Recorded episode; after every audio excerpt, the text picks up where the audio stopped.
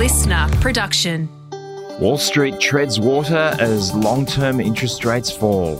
And Aussie shares expected to open modestly higher on Wednesday ahead of key inflation data. I'm Tom. And I'm Ryan. It's Wednesday, the 29th of November. Welcome to the CommSec Market Update, Ryan.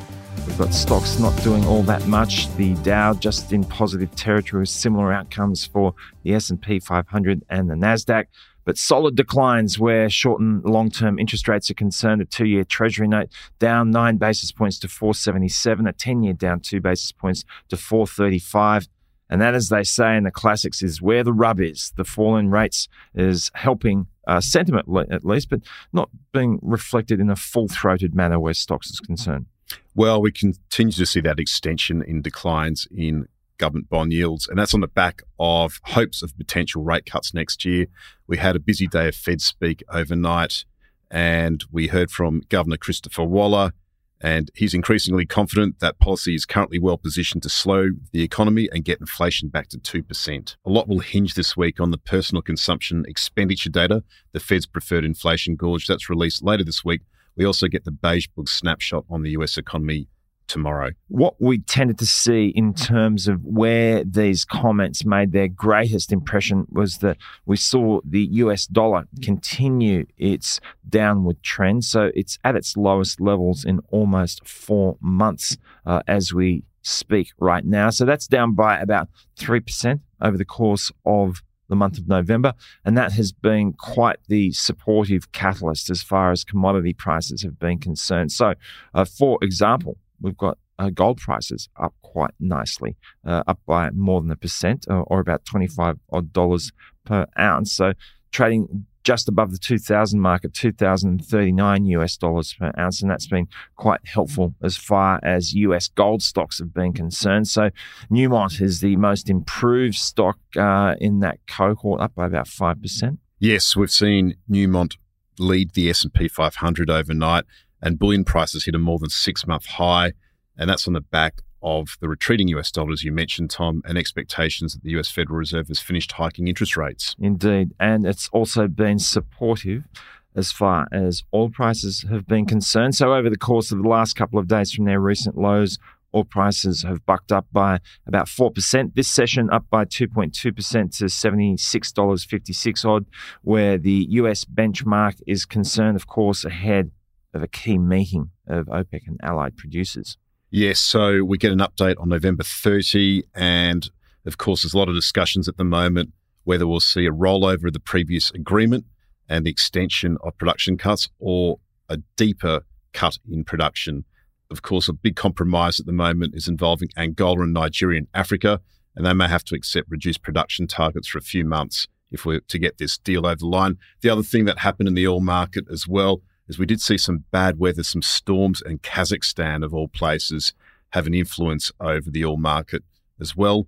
And what we did see was Kazakhstan's largest oil field cut its daily output by 56%, and that put a bit of a floor under the oil price as well. Uh, other things worth pointing out we've got the final numbers coming through for the cyber events as far as the recent shopping days have been concerned in the United States. Cyber Monday has generated a new record in terms of online spend, spending of $12.4 billion. So that's up by 9.6% compared to the same time last year. And the whole Cyber Week period, which goes from Thanksgiving to Cyber Monday, uh, generated $38 billion worth of sales, Ryan. So that's up by about 7.8% compared to the same time last year.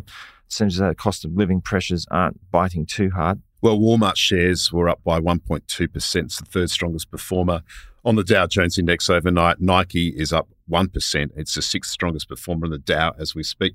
We also saw Crocs, the soft footwear maker, climb 4.5% on the back of an upgrade to strong buy from Raymond James. The firm said it's more confident in the business structure entering 2024 while its price to earnings ratio is discounted while considering revenue growth expectations.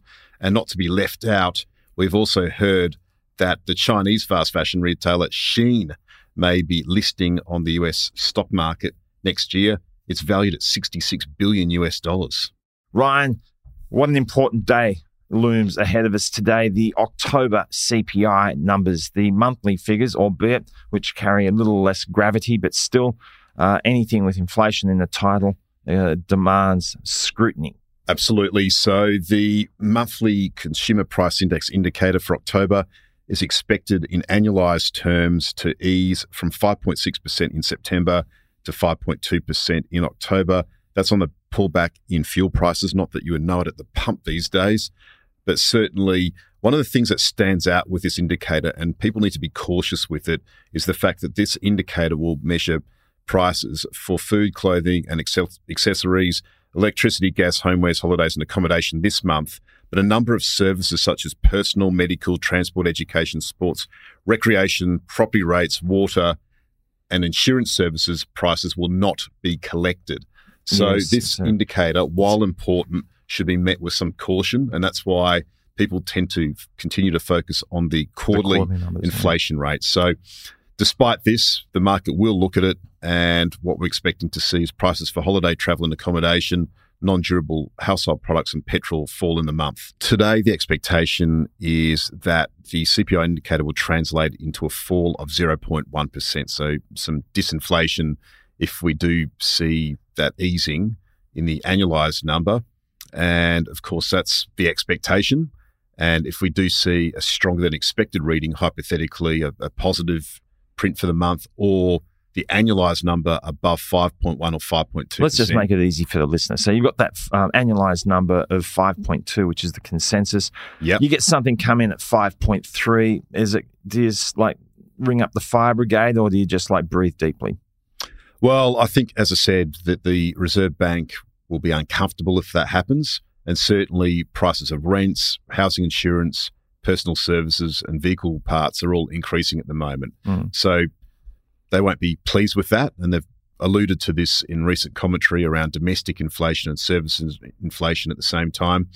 So certainly we think that if there is a catalyst for a rate hike will be the quarterly numbers at the end of January next year. There are so many uh, divergent outcomes in this conversation, and it's just trying to work out where the things line up and at the moment, they line up um, more towards the case for rate hikes.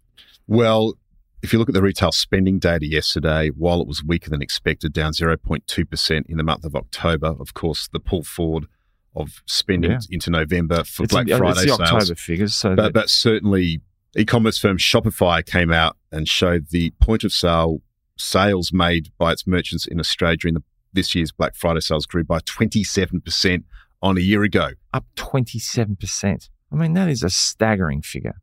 So, markets on the back of this are continuing to wager the Reserve Bank will hold steady next month, but there is a 60% probability they'll have to raise rates again early next year and the Aussie dollar is on a bit of a tear on the back of this. It is indeed. So, uh, a big day ahead of us uh, whenever there's an inflation report. So, uh, good luck with that. That's 11:30 uh, for people who will be paying attention to that. And as we pointed out earlier, the Aussie dollar doing particularly well. So it has been as high as 66.7 during the session. It's pulled back a little bit and it's trading at 66.4 US cents. And just look out for the Reserve Bank of New Zealand today. It hands down its interest rate decision. It's set to leave interest rates unchanged for a full straight month at a massive 5.5%. Indeed, uh, an organisation that perhaps has taken their inflation fighting task a little more seriously than the Reserve Bank. Thank you so much for keeping us company this morning. Have a great day. We'll talk to you again tomorrow.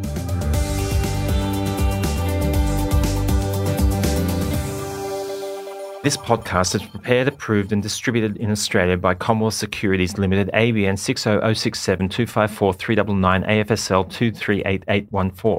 The information does not take into consideration your objectives, financial situation, or needs. Consider the appropriateness of the information before acting, and if necessary, seek appropriate professional advice. LiSTNR.